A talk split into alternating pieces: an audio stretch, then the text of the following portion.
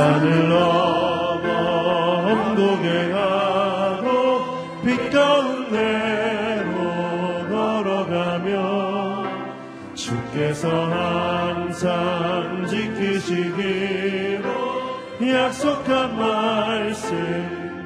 하늘의 영광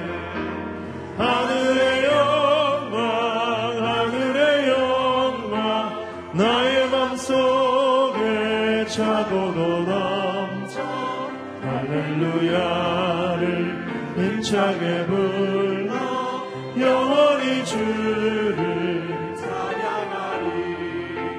캄캄한 밤에 다닐지라도 주께서 나의 길 되시고 나에게 밝은 빛이 되시 길잃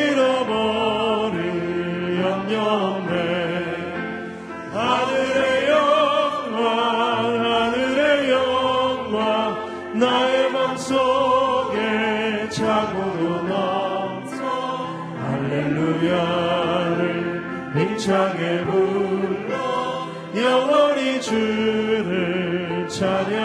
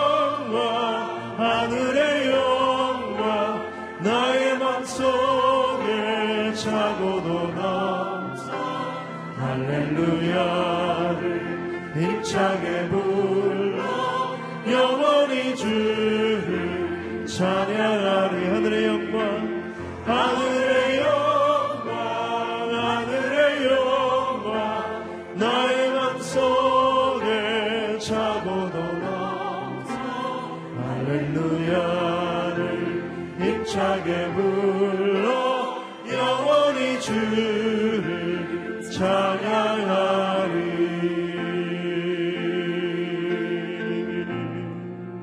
모든 상황 속에서 주를 찬양할지라. 주를 찬양할지라. 주는 너의 큰 상을 주는 나의 큰 상을 큰 도움이시라. 큰 도움이시라. 주의 얼굴 구할 때 주의 얼굴 구할 때 주의 영을 부사 주의 영을 부사.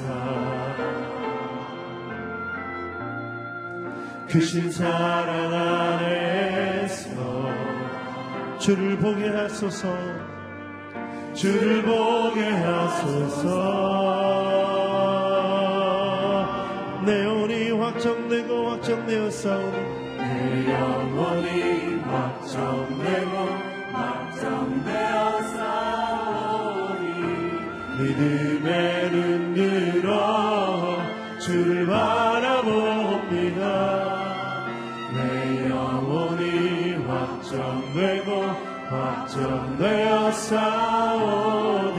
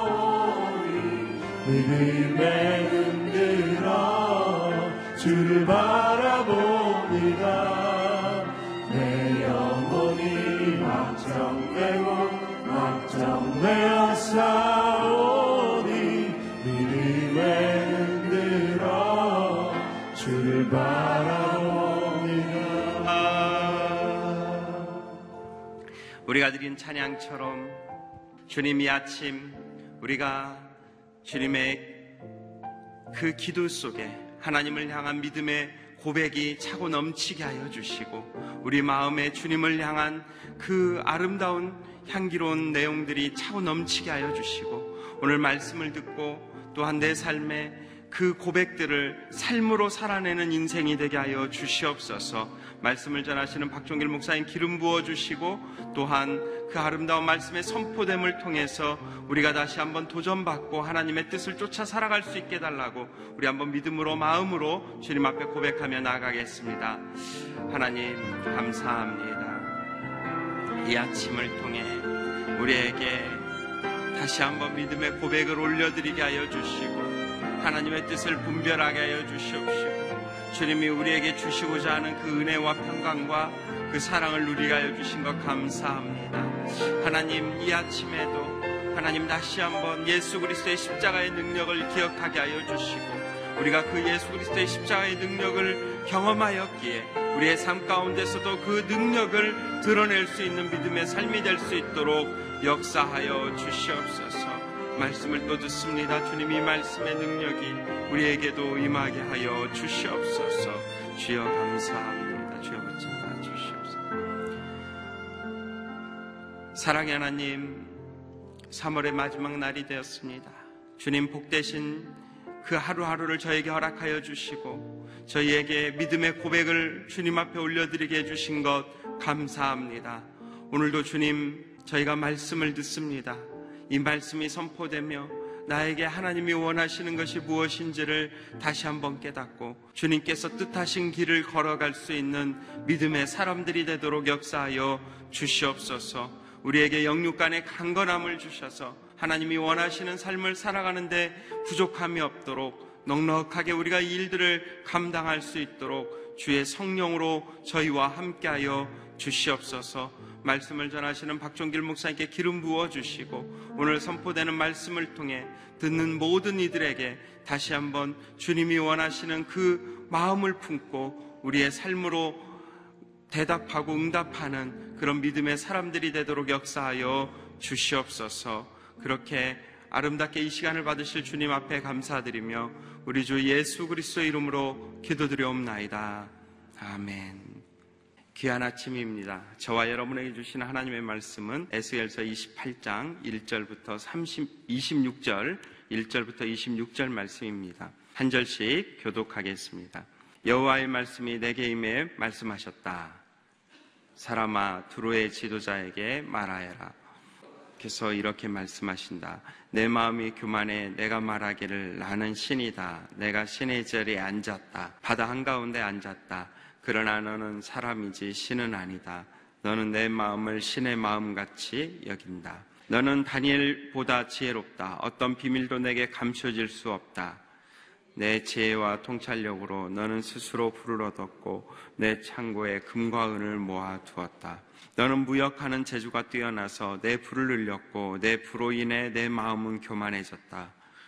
그러므로 나 주여와가 말한다. 너는 내 마음을 신의 마음같이 여겼으니 내가 이방 사람들을 가장 포악한 민족을 내게 데려올 것이다. 내 지혜의 아름다움에 그들의 칼을 뽑아들고 그들은 내 찬란함을 더럽힐 것이다. 이 너를 웅덩이로 던질 것이니 그러면 너는 바다 한가운데서 학살당한 자의 죽음같이 죽을 것이다. 너를 학살하는 사람 앞에서 나는 신이다라고 너는 말하겠느냐? 너를 학살하는 사람의 손에서 너는 신이 아니라 다만 사람일 뿐이다. 너는 이방 사람들의 손에서 할례 받지 않은 사람의 죽음같이 죽을 것이다. 내가 말할게 주 여호와의 말이다. 여호와의 말씀이 내게 임해 말씀하셨다. 사람아 두로 왕을 위해 슬픔의 노래를 지어라.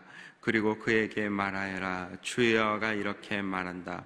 너는 완전함의 본보기였고 지혜가 가득했으며 아름다움이 완벽했다. 너는 하나님의 정원 에덴에 있었다. 루비, 토파즈, 다이아몬드, 황옥, 오닉스, 청옥, 사파이어, 남보석, 에메랄드, 금 온갖 보석으로 너를 치장했다. 내가 창조되는 날 작은 북과 피리가 너를 위해 준비됐다. 너는 수의 그룹에 그름 부음 받았다. 내가 너를 세운 것이다. 그러므로 너는 하나님의 거룩한 산에 있었고 불타는 돌들 가운데 걸어 다녔던 것이다. 내가 창조된 그날부터 내 길이 완전했는데 결국 내게서 죄악이 발견됐다. 내 무역이 왕성해지면서 내 가운데 폭력이 가득 찼고 결국 너는 죄를 짓게 됐다. 그래서 하나님의 산으로부터 너는 너를 더러운 것으로 여겼다. 수옥으로 봐 불타는 돌들 가운데 너는 너를 멸망시켜 버렸다. 내 아름다움으로 인해 내 마음은 교만해졌고 내 영광으로 인해 너는 내 지혜를 더럽혔다. 그래서 내가 너를 땅에 내던지고 왕들 앞에서 구경거리가 되게 했다. 죄와 부정직한 거래로 너는 내 성소들을 더럽혔다. 그래서 내가 내 가운데서 불이 나오게 해 그것이 너를 삼키고 너를 보는 모든 사람들 앞에서 내가 너를 땅 위에 죄로 만들었다. 민족들 가운데 너를 아는 모든 사람들은 너를 보고 놀란다. 너는 참혹하게 될 것이니 너는 영원히 다시 존재하지 못할 것이다. 여호와의 말씀이 내게 임해 말씀하셨다. 사람아 너는 얼굴을 시돈으로 향하고 그에 대해 예언하며 말하여라 주 여호와가 이렇게 말한다. 시돈아 너는 너를 대적하고 있다. 내 가운데서 나는 영광을 받게 될 것이다. 내가 그에게 심판을 행하게 될 때 그 안에서 내가 거룩하게 여겨질 때 내가 여호와임을 그들은 알게 될 것이다. 내가 그 위에 전염병을 보내고 그 거리에 피가 흐르게 할 것이니 그를 대적해서 사방에서 온 칼에 맞아 살해된 사람들은 그 가운데 쓰러질 것이다. 그러면 내가 여호와임을 그들은 알게 될 것이다. 이스라엘 사방으로부터 그들을 업신여겼던 이웃 나라들 가운데 찌르는 가시나 고통스러운 찔레가 되던 것들이 이스라엘 족속에 더 이상 없을 것이다. 그러면 내가 주 여호와임을 그들은 알게 될 것이다.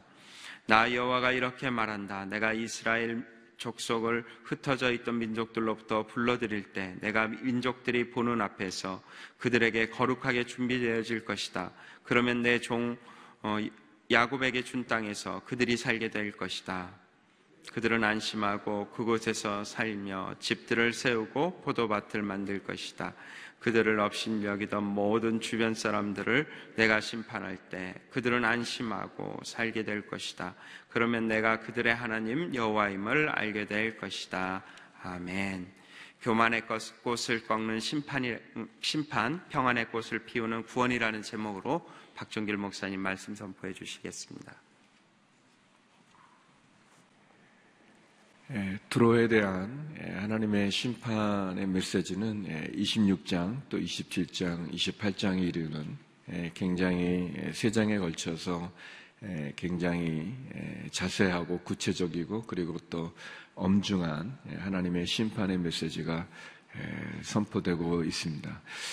26장, 27장을 통해서 두로의 그 교만함, 두로가 가지고 있는 그 부귀, 그리고 또 두로가 가지고 있는 그 명성, 또 두로가 가지고 있는 그 화려함, 그리고 결코 무너지지 않을 것 같은 그 강한 망대와 또 그 지리적인 여건들, 그 속에서 두로는 어떻게 보면 자기의 무역의 경쟁국인 이스라엘이 멸망당하는 것을 좋아하고 또 이스라엘이 멸망함으로 또 반사적인 이익을 얻을 것을 기대하는 그러한 두려의 교만함에 대해서 또 두로의 그러한 마음에 대한 하나님의 심판의 메시지가 엄중하게 선포되어집니다.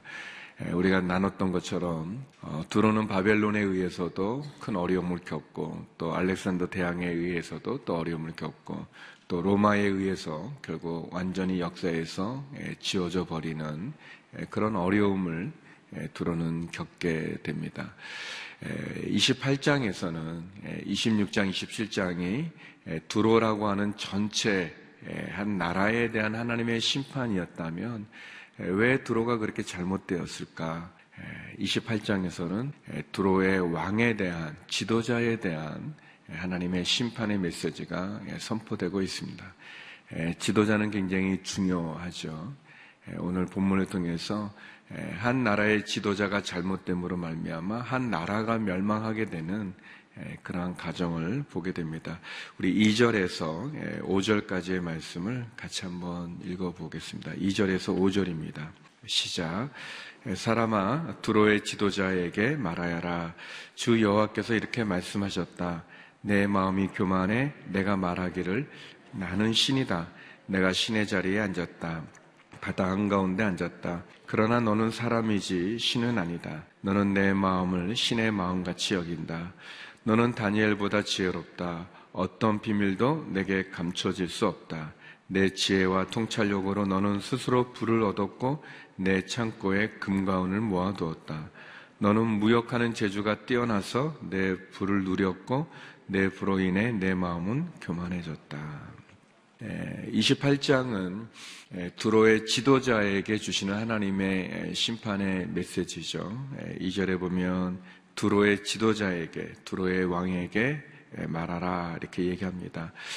두로의 지도자의 그 죄는 뭐냐면 그 마음이 교만해졌어요. 그래서 그는 자신을 인간으로 사람으로 생각하는 것이 아니라 신으로 여기고 또 자신을 하나님의 자리에 놓아 두었다고 얘기합니다.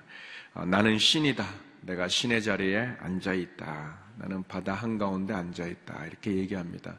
그러나 하나님 분명히 이야기합니다. 너는 사람이지 신은 아니다. 너가 너의 마음을 신의 마음처럼 여기지만 너는 신이라고 착각하지만 너가 신이라고 말할 만큼 너는 지혜도 있고 능력도 있지만 그러나 결코 너는 사람이지 신이 아니다라고 얘기합니다. 3절 4절에 보면 이 두로왕의 지혜는 다니엘보다도 지혜롭고 또 그 지혜와 통찰력으로 그는 많은 부를 얻었습니다. 그리고 무역하는 재주가 뛰어나서 많은 부를 소유했죠. 그런데 그 부가 결국 그를 교만하게 만들었고 그 교만은 자기를 신이라고 여기고 신이라고 부르고 그리고 신의 자리에 앉으려 하는 예, 그러한 죄를 지었다고 얘기합니다. 예, 하나님은 분명히 두로왕에 대해서 너는 사람이지 신이 아니다라고 이야기합니다. 예, 어떻게 보면 뭐 두로의 지도자가 왕이 뭐 처음부터 그랬겠습니까?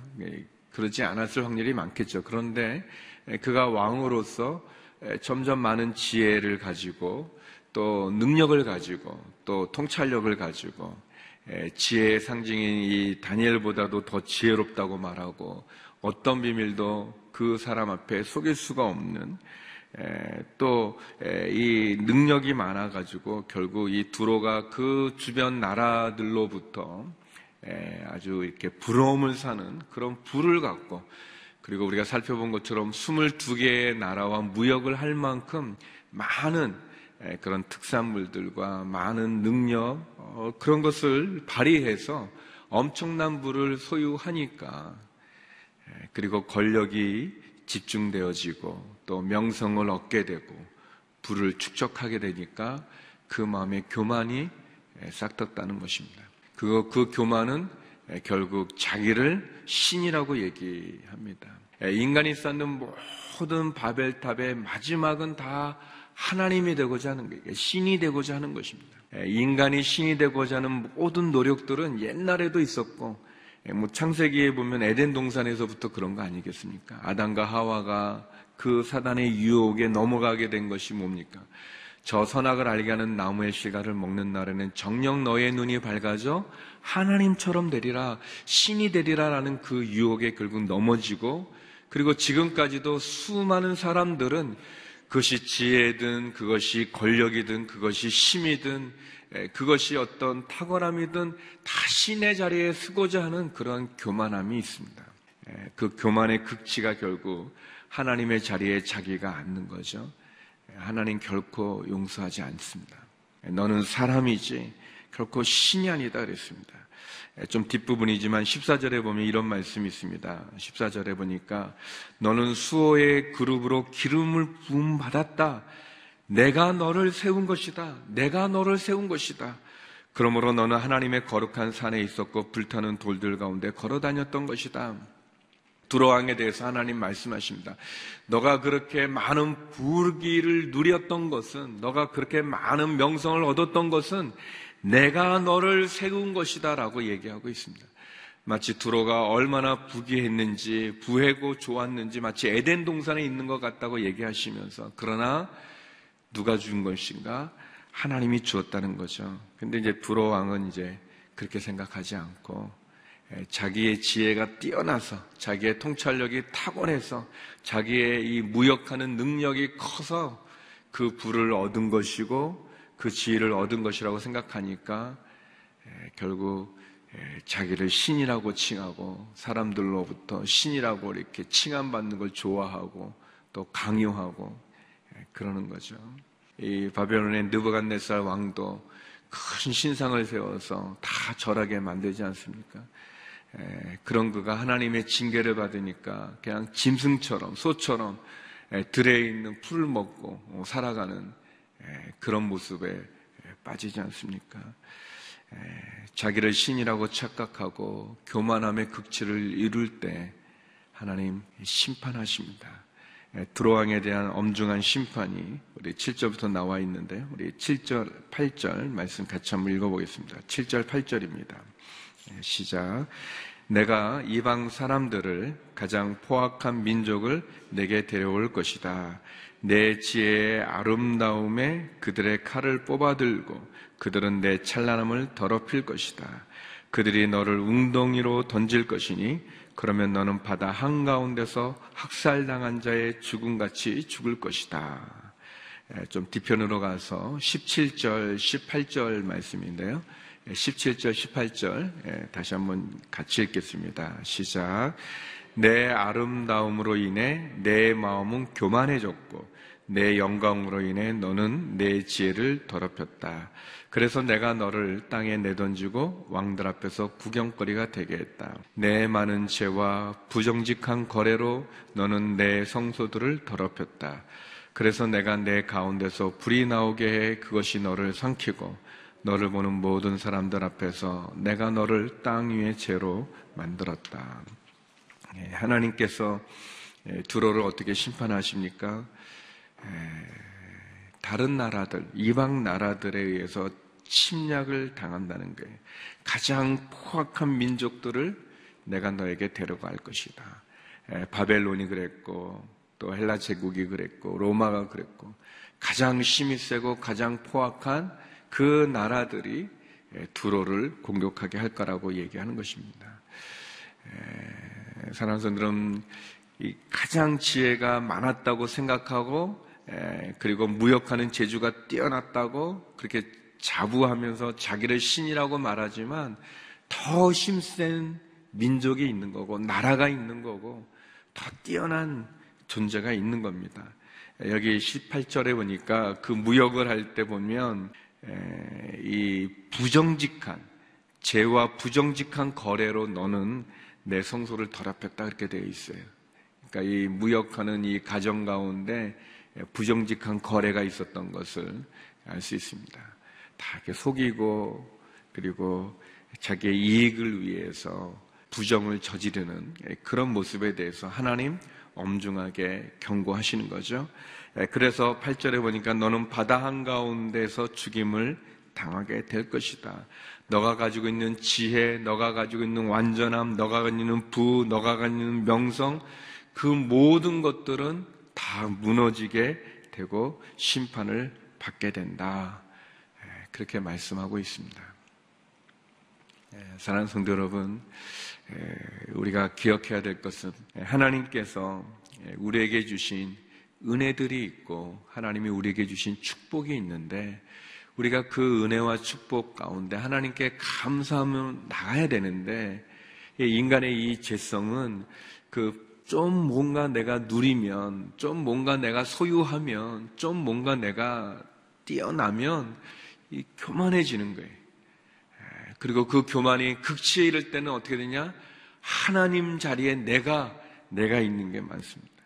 하나님이 주신 지위와 지혜와 부를 교만의 동기와 근거로 삼는 우리 인간의 그런 이 유혹을 우리가 경계해야 됩니다.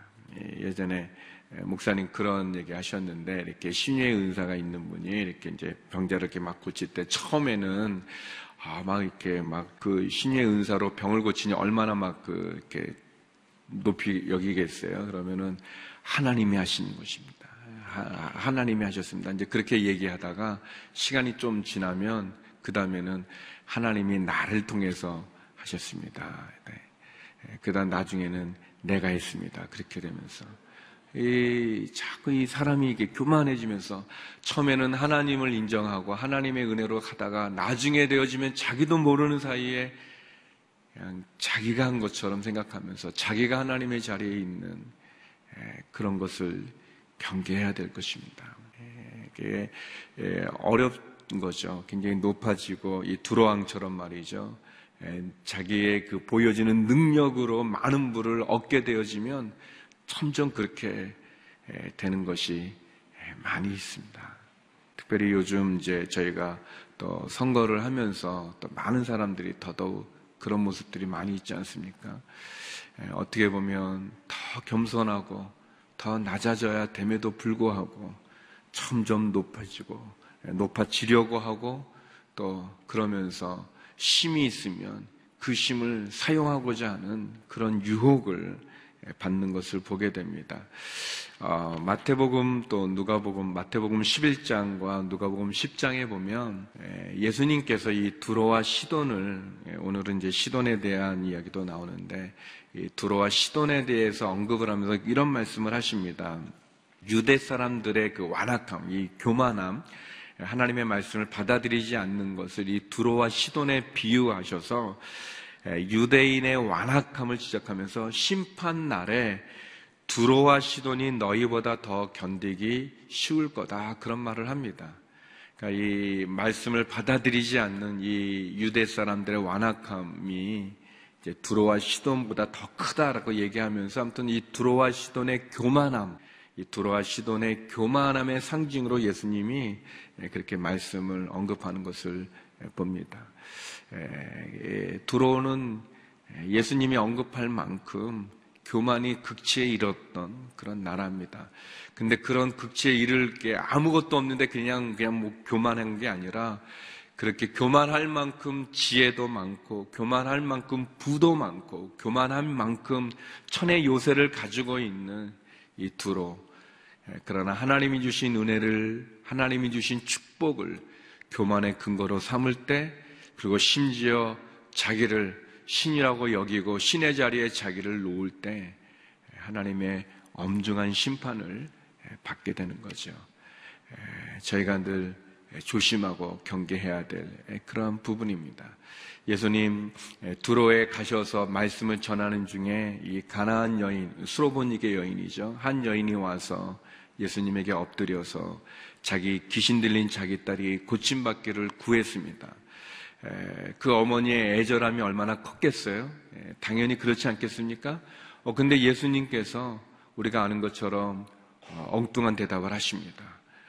나는 이스라엘에 보냄받은 거지, 이, 이스라엘에 아닌 다른 사람에게 내가 보냄받은 게 아니다 하면서 어, 그 자기 딸을 위해서 간절히 구하는 그 여인의 그 간청을 무찌르십니다. 예, 거절하세요. 예수님 같지 않은 그런 모습인데, 근데 이 여인이 심지어 나는 개에게 주지 않는다 막 그렇게 얘기하니까 이 여인이 그렇게 얘기하지 않습니까? 맞습니다. 그렇지만 아, 주인의 상에서 떨어지는 그 부스러기 그 부스러기를 개가 먹는 것처럼 그 부스러기라도 좀 주십시오라고 예수님께 간청하죠. 그리고 예수님께서 그 여인의 소원을 기도 제목을 들어주셨죠.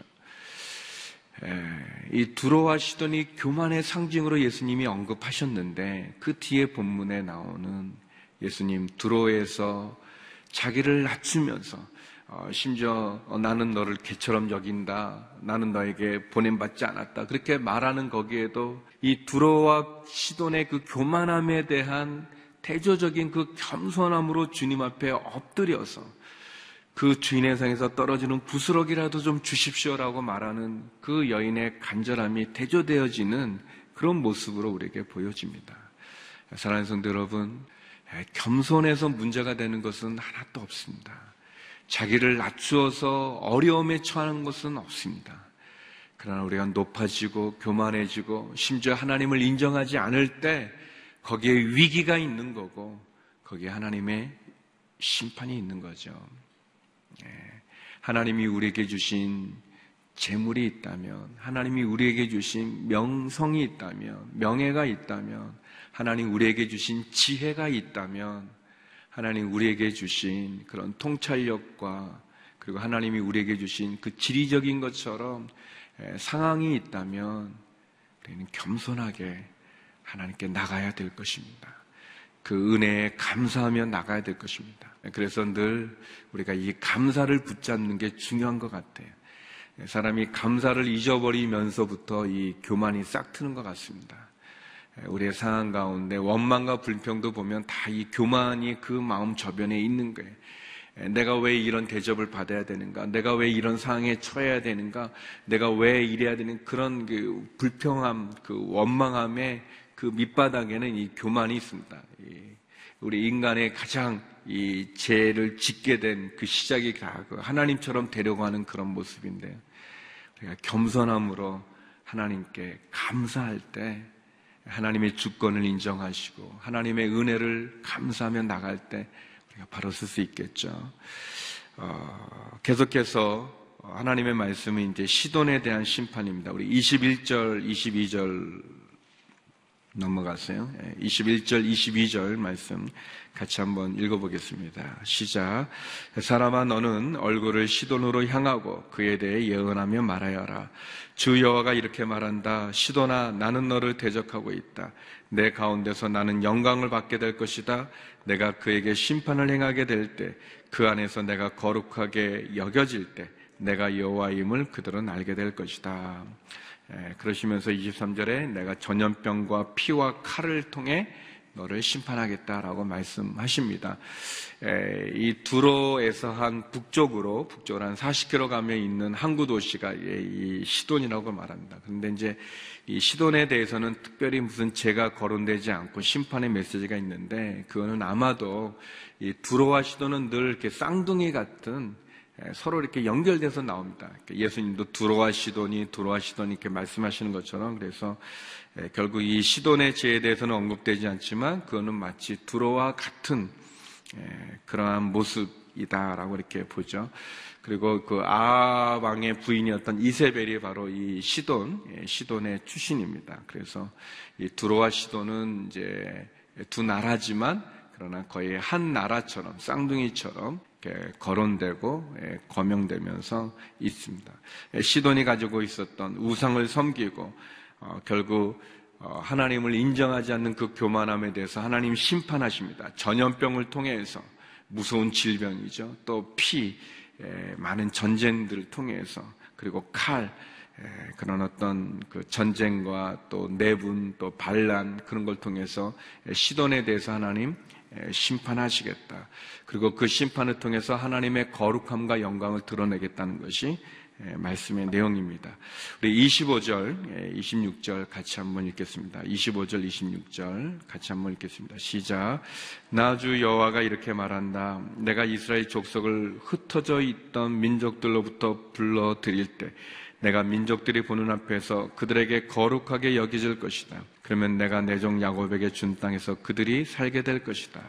그들은 안심하고 그곳에서 살며 집들을 세우고 포도밭을 만들 것이다.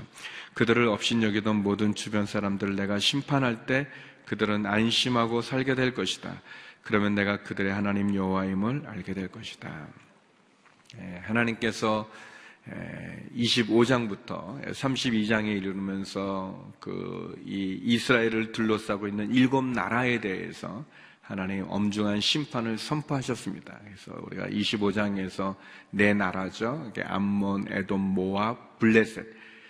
그리고 이제 우리가 26장, 27장, 28장에 이르면서 두로 그리고 시돈에 대한 그런 심판의 이야기를 다룹니다. 그러면서 하나님 다시 이스라엘에 대한 이야기를 이 세 절에서 잠깐 언급하는데 이스라엘의 회복에 대한 얘기를 하고 계십니다.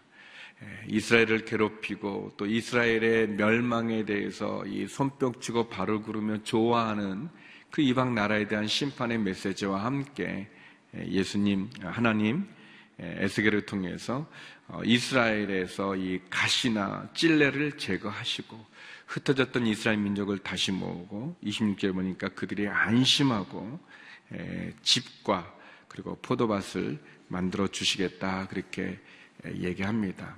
그리고 이 말씀은 또 33장 이후로 마지막 장에 이르기까지 쭉 더 전개되는 것을 보여주죠. 성도 여러분, 두로와 시돈에 대한 하나님의 심판, 특별히 두로 왕의 그 교만함의 극치에 대한 하나님의 심판의 메시지는 분명한 거죠. 하나님이 주신 부와 지혜와 하나님이 주신 능력과 하나님이 주신 명성, 그것에 대해서 감사하지 않고 도리어 자기를 하나님이라 여기며 신이라 여기며 하나님의 그 영광을 빼앗아 갈 때 하나님 심판하신다는 거죠. 그리고 하나님 이스라엘 백성들을 다시 모으고 그들에게 그 고통의 찔레와 가시를 제거하고 그들에게 집을 주고 그들에게 포도밭을 주며 그들을 안심시키고 다시 모으겠다고 얘기합니다. 하나님께서 당신의 사랑하는 백성들을 지켜주십니다. 도와주실 거예요. 우리 가운데 있는 고통의 가시와 찔레를 제거하시고 그리고 우리를 안심시켜 주시며 그래서 우리를 다시 모으시겠다고 말씀해 주십니다. 우리가 교만을 벗어버리고 겸손히 하나님 앞에 나갈 때 하나님 우리를 도와주실 것입니다. 인도해 주시죠. 그 하나님 앞에 다시 한번 오늘 하루도 승리하는 저와 여러분 우리 모두가 되기를 주의 이름으로 축원합니다. 같이 기도하겠습니다. 우리 함께 기도하면서 하나님 내 안에 교만함이 있습니까? 우리 가운데 교만함이 있습니까? 겸손히 죽게 나가게 하여 주옵소서. 하나님의 백성을 다시 흩어졌던 민족을 모으시겠다고 말씀해 주시고 평강과 평안을 주시겠다고 심과 일터를 주시겠다고 말씀해 주신 것처럼 하나님 다시 한번 은혜를 허락하여 주옵소서. 우리 말씀 기억하며 기도하며 나있습니다. 기도하시겠습니다. 하나님 두로 왕에 대한 그 교만에 대한 하나님의 심판과 또 시돈의 심판을 통하여 하나님의 거룩함과 영광을 나타내시겠다는 말씀, 또 흩어졌던 이스라엘을 다시 모으시고 평강과 평안을 더하며 이스라엘을 괴롭히는 가시와 찔레를 제거하시고 안심하며 평강을 더하시며 집과 심과 또 포도밭 일터를 주시겠다고 약속해 주시는 말씀을 보았습니다. 하나님 우리의 삶 가운데 교만함을 제하시고 하나님 하나님이 이루신 것, 하나님이 행하신 것, 하나님이 주신 것, 그리고 하나님이 나의 하나님임을 고백하는 겸손의 믿음을 허락하여 주옵소서. 수로베리의 여인이 겸손히 예수님 앞에 엎드렸던 것처럼 은혜를 구했던 것처럼 그리고 하나님 약속의 메시지를 에스겔을 통하여 흩어진 이스라엘 민족에게 선포해 주신 것 같이 하나님 다시 한번 겸손히 주님께 나가게 하여 주시고 그리고 주님이 주시는 그 은혜를 그 사랑을 그 축복을 다시 한번 소유하는 저희가 되게 하여 주시옵소서. 거룩하신 하나님 두로 왕의 교만이나 시돈의 범죄에 대하여 심판하시는 하나님 그래서 하나님의 거룩함과 영광을 드러내시며 교만한 자를 무찌르시고 겸손한 자를 세우시는 하나님을 보았습니다. 하나님, 우리 안에 겸손함으로 주 앞에 엎드리게 하여 주시고 주님이 내게 주신 은혜와 축복을 감사함으로 고백하게 하여 주시옵소서. 흩어진 이스라엘 민족을 모으시겠다고 말씀하시며 이스라엘을 괴롭히는 찔레와 가시를 제거하시며 그들을 평안케 하사 집과 포도밭을 주시겠다고 말씀하신 것 같이 거룩하신 하나님, 우리를 향하여서 평안을 선포하여 주시고, 우리로 일할 수 있는 일터를 허락하여 주시옵시고, 주님, 불안함과 두려움 속에 있는 자들에게 주님이 주시는 평강과 평안의 은혜를 허락하여 주시옵소서. 하나님, 우리의 자녀들을 기억하여 주시고, 병중에 있는 환우들을 기억하여 주시고, 특별히 어려운 사망의 음침한 골짜기 가운데 주를 바라보는 그 심령의 기도마다 하나님 응답하여 하늘의 문, 하늘의 창고를 열어 주시옵소서. 이제는 우리 주 예수 그리스도의 은혜와 아버지 하나님의 그 크신 사랑과 성령의 교통하심이 겸손함으로 주님이 주시는 은혜를 다시 한번 나가기 소망하는 머리 숙인 주의 성도님들과 성교사님들 가운데 이제로부터 영원히 함께 얻길 간절히 축원하옵나이다.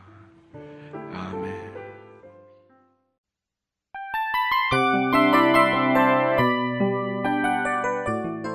이 프로그램은 청취자 여러분의 소중한 후원으로 제작됩니다.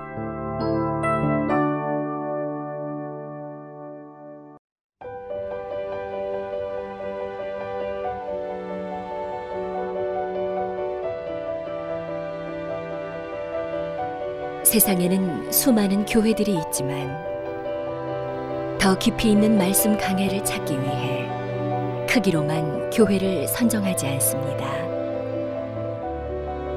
보다 좋은 영적 콘텐츠를 더 많이 나누기 위해 방송비를 받지 않습니다. 1년 365일 복음만 전하고 싶어서 우리는 광고를 하지 않습니다. 온누리의 복음을 땅끝까지 CGN TV와 함께 땅끝 선교사가 되주세요.